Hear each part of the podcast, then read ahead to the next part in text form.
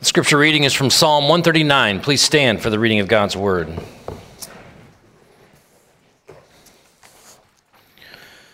O Lord, you have searched me and known me. You know when I sit down and when I rise up. You discern my thoughts from afar. You search out my path and my lying down and are acquainted with all my ways. Even before a word is on my tongue, behold, O Lord, you know it altogether. You hem me in behind and before, and lay your hand upon me. Such knowledge is too wonderful for me. It is high, I cannot attain it. Where shall I go from your spirit, or where shall I flee from your presence? If I ascend to heaven, you are there. If I make my bed in Sheol, you are there. If I take the wings of the morning and dwell in the uttermost parts of the sea, even there your hand shall lead me, and your right hand shall hold me. If I say, Surely the darkness shall cover me, and the light about me be night, even the darkness is not dark to you. The night is bright as the day, for darkness is as light with you. For you formed my inward parts. You knitted me together in my mother's womb. I praise you, for I am fearfully and wonderfully made. Wonderful are your works. My soul knows it very well. My frame was not hidden from you when I was made in secret, intricately woven in the depths of the earth. Your eyes saw my unformed substance. In your book were written, every one of them, the days that were formed for me, when as yet there was none of them. How precious to me are your thoughts, O God. How vast is the sum of them. If I would count them, they are more than the sand. I awake, and I am still with you. Oh, that you would slay the wicked, O God. O men of blood, depart from me. They speak against you with malicious intent. Your enemies take your name in vain. Do I not hate those who hate you, O Lord? And do I not loathe those who rise up against you? I hate them with complete hatred. I count them my enemies. Search me, O God, and know my heart. Try me and know my thoughts, and see if there be any grievous way in me, and lead me in the way everlasting. This is the word of the Lord. You may be seated. I encourage you to have your Bible open. We're looking at Psalm 139. If you're using one of the Pew Bibles, that is on page 521. Now, I don't generally like sermon titles. Um, not that I'm like morally opposed to sermon titles. I just don't like having to come up with sermon titles. Um, if you ask anyone who's ever served as uh, an admin in our office, they will they will tell you they've heard me say on more than one occasion when they ask me the question, "Mark, what's your title?" Uh, half jokingly, I say, "Mark's next sermon." Just write it in. But this title, actually, for this sermon, I like. It's one of like a handful over 14 years. I would say, hey, I kind of like that one. And the reason why is because this, this title, Tucked In, really does capture, I think, how this psalm is meant to make us feel if we are followers of Christ. Tucked in. Do you remember being tucked in? Right? Remember that feeling? Oh, just thinking about it, it's like, yes, I remember that. I remember, you know, having a, a parent as I'm laying there in bed, just kind of tuck the blankets in all around, like head, shoulders, all the way down around your body. Blankets are tucked in, and, you know, they've maybe read a story and prayed over you and given you a kiss on your forehead and said goodnight. And that is such a good feeling, being tucked in. I know some of you did not have that experience growing up, and I'm so sorry. Uh, but you can imagine how that would feel. And we're all meant to imagine how that feels when it comes to our relationship with our Heavenly Father. No parent parents like God parents his children. He cares for his children better than any parent ever could or would. His love is unfailing. So too is his strength. With him, we feel loved and we feel safe. In other words, tucked in. Is that how you feel as we enter 2022? tucked in. We're meant to. David tells us four truths about God in Psalm 139. And in these truths, Scripture is inviting us to find comfort, to know that we are tucked in when it comes to God care, God's care of us. So, four truths I want us to see from which we're invited to find comfort. The first is God's complete knowledge. Find comfort in God's complete knowledge.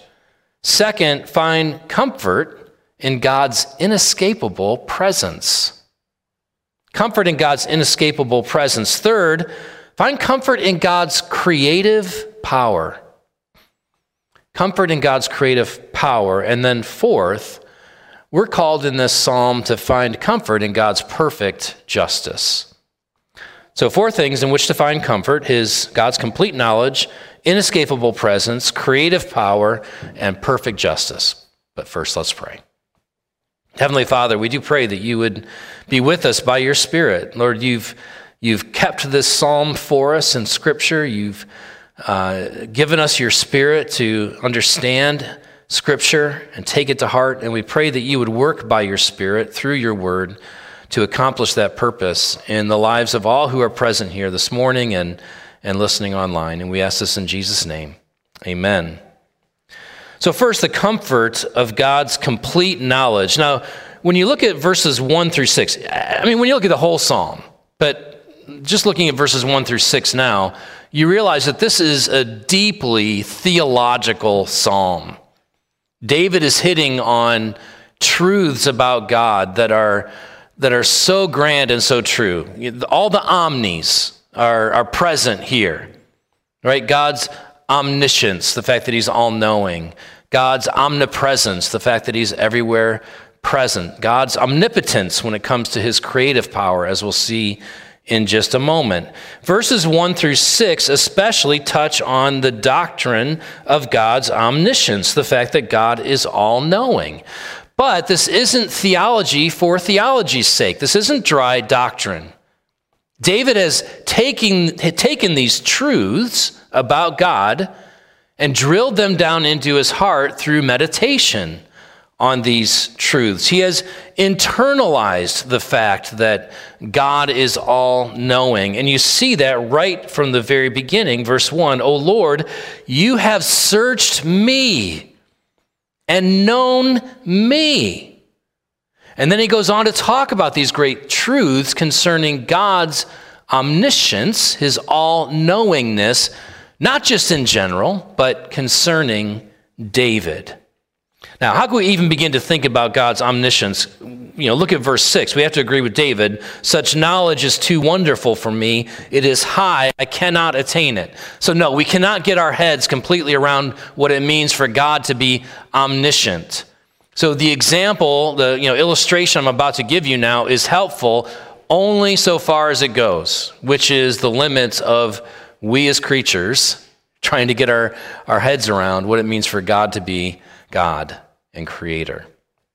But still, think about time as a river and yourself sitting alongside the bank of the river. And this river has lots of bends and lots of boats, but you can only see the boats that are right in front of you.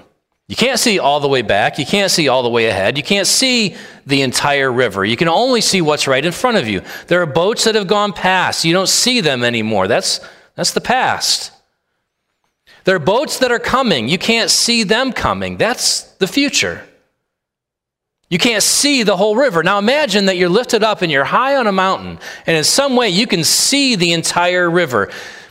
In that moment, all of the boats would be present to you. You would see the whole river. You would have knowledge of past, present, and future, if you will. Again, very quickly, this breaks down because we're trying to get our heads around what it means for God to know all things. And yet, it does help us recognize that in the same way that every boat is present to the one who is on the mountain, so too every moment in time is present to God. And not just every activity in every moment, but the thoughts and intentions of every person in every moment throughout history. We say, I didn't see that coming. God never says that. There's never a moment in which God says, I never saw that coming. He knows all at once, the end from the beginning. And David has internalized that truth. You see it in three ways, three things that he says in verse 2 and verse 3. Second half of verse 2, You discern my thoughts from afar. Verse 3 You search out my path and my lying down, and are acquainted with all my ways. David says, Your, your, your knowledge, O God, concerning me is complete, concerning my thoughts, my ways, and my words. Now, what comfort should that bring you if you are a Christian? It's this there's nothing about you that God doesn't know. There's nothing. Nothing from your past Nothing from your future, nothing in this present moment that God is not aware of. You think about all these things that you feel like are wrong with me, things I've done in the past that affect who I am now, things that I, am likely to do in the future given the kind of person that I am now. What will, what will, what will change me? Who will change me? Who will help me? Well, imagine you're sick. you want to go to a doctor who's an expert in the field. You want to know that, you know, she or he is able to get down to the bottom of what's wrong with you, to really understand it from a base level, not just be able to recognize the symptoms, but understand what's causing your illness and know the cure to bring. That's who God is. He knows completely what's wrong with you and what's wrong with me. He knows the remedy better than we do. He can be trusted. Given all that he knows about you, which is way more than you know about yourself, he still sent his son to die for you. His all knowingness is not something to be feared is something in which you can find comfort. What if you're not a Christian, however? What do you do with this truth as we have it in Scripture? The author of Hebrews echoes this truth when he says, Nothing in all creation is hidden from God's sight. Everything is uncovered and laid bare before the eyes of whom to the eyes of him to whom we must give account. Is that terrifying to you? I mean, it really should be if you're not a follower of Jesus Christ. A.W. Tozer put it like this that God knows each person through and through can be a cause of shaking fear to the man that has something to hide. How much of your life have you spent and are you continuing to spend trying to hide something that you know is true. Recognize that the one person before him before whom it matters that you come clean already knows. Even that fact can be a comfort to you and not something that strikes terror in you if you will turn to him and acknowledge it. If you will confess it. If you will bring it out into the open. Because God knows. God knows. Find comfort in God's complete knowledge.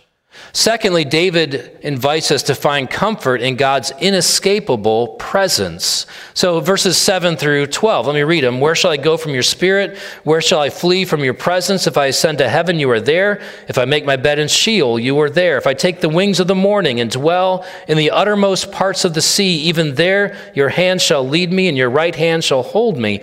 If I say, Surely the darkness shall cover me, and the light about me be night, even the darkness is not dark to you. For night is bright as the day, for darkness is as light to you. This is talking about God's omnipresence. If God's omniscience means that God is, that, that every moment is fully present to God, God's omnipresence means that God is fully present in every moment. Don't think of God as if he were you know, a gas that's dispersed throughout time and space. God is fully present in every moment. David in verse 7 writes, Where shall I flee from your presence? That Hebrew word presence is the word face. God is always turned to all people at all times, fully present. That too is meant to bring comfort. David drives this home in verse 8. Verse 8, again, he says, If I ascend to heaven, you're there. If I make my bed in Sheol, you are there. If I go to the, the highest of heights, if I make my bed in the, the place of the dead, Sheol, the lowest of lows. Verses 9 through 10, the wings of the morning, that's to the east where the sun rises. The sea, the Mediterranean Sea, was to the west of where David would have been. From the east to the west, you are present. Verses 11 and 12, even the darkness will not hide. That is meant to be a comfort for the follower of Christ. What about those who aren't following Christ? Know that you cannot hide. You cannot hide. Listen, the Apostle John in Revelation 6 16 prophesies what the end will be for those who have died without Christ. When that judgment day comes, what it is that they will cry out. And it's this they cried to the mountains and the rocks, Fall on us and hide us from the face of the one who sits on the throne and from the wrath of the Lamb. You cannot hide now and for eternity. You need not hide. You need not hide. Are you running now from what you know to be true? Stop running. Stop trying to hide from the one who sees all and offers the, the blood of his son to make atonement for the sin that is in your heart. Stop running. If you are a Christian, again, God's presence is meant to be comforting. David says back up in verse 5 You hem me in behind and before. There's the tucked in, right? You think about a parent, maybe you as a, as a parent when your children were young, you would, you would go in and before you went to bed, you would check in and see how they were doing, right? Make sure your child was asleep, doing okay. God is ever present toward his children. He's ever checking to make sure, if you will, that you are okay. His presence is meant to bring us comfort. Think about all the Psalms about God as a rock, as a refuge, as a strong tower. This all points to the same thing that God is present with his people, ready to come to their aid. David invites us to find comfort in God's complete knowledge, to find comfort in God's inescapable presence.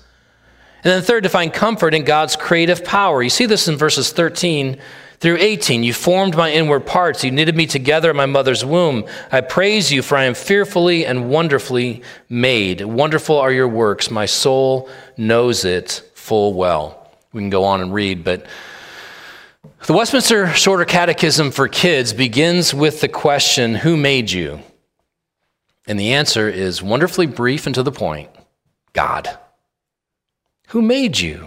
God. That's the answer that David is spending verses 13 through 15 meditating on. God, God's power, his creative power, is, is marvelous. And David is meditating on that. Verse 14, again, he says, We're fearfully and wonderfully made. There are 60,000 miles of blood vessels inside the average human body. That would circumnavigate the earth two and a half times. Fearfully and wonderfully made. The human eye is so sensitive that if the earth were flat, and it's not, but if the earth were flat, it could spot a candle flickering at night from up to 30 miles. Right? If it's night, candle flickering 30 miles. That's halfway to Buffalo. If the human brain were a computer, it could perform 38,000 trillion operations per second. That is, you know, the, the, the, most powerful supercomputer can only manage a fraction of that. In one day, your blood travels 12,000 miles around your body. That's back and forth across the United States twice. I mean, we are fearfully and wonderfully made. There's comfort in remembering that, that we're made, that we're creatures. We're creatures. There's so much pressure in our culture right now for you to be your own creator. For you to be God in your life, to create your own meaning and your own identity. One of the tragic consequences of the metaverse will be that when your life is almost entirely found online, you will lose yourself behind the very avatar that you have created to reflect who you are. The biblical picture is that we are creatures, fearfully and wonderfully, amazingly made, knit together, but creatures nonetheless. Our meaning and our identity is found in relation to our Creator. But the Bible goes on to say we're not mere creatures. We learn so much from science. Everything that I just unpacked, we don't know apart from God's gift of scientific inquiry and knowledge. In that sense, science informs our worship of God. It helps us to better know the wonder of this God who has created us. But if science stops at the point of saying we're mere creatures, then it's erred. The Bible tells us that we are more than mere creatures. David in Psalm 8 says that God made us a little lower than the angels and crowned us with glory and honor. Point being this when you feel worthless, like life is meaningless and your life has no value. No matter what the world would say to you or about you or demand of you, you are a priceless treasure in the sight of God. It was over humanity that God declared very good. It is very good. We experience profound brokenness in our in our lives, in our bodies, in this world because of the entrance of sin into the world.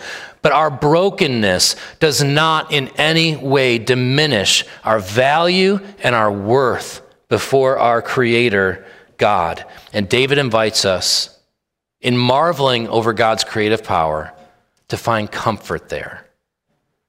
Psalm 139 invites us to find comfort in God's complete knowledge, his inescapable presence, his creative power, and then third, in his perfect justice. Now look at verses 19 through 22.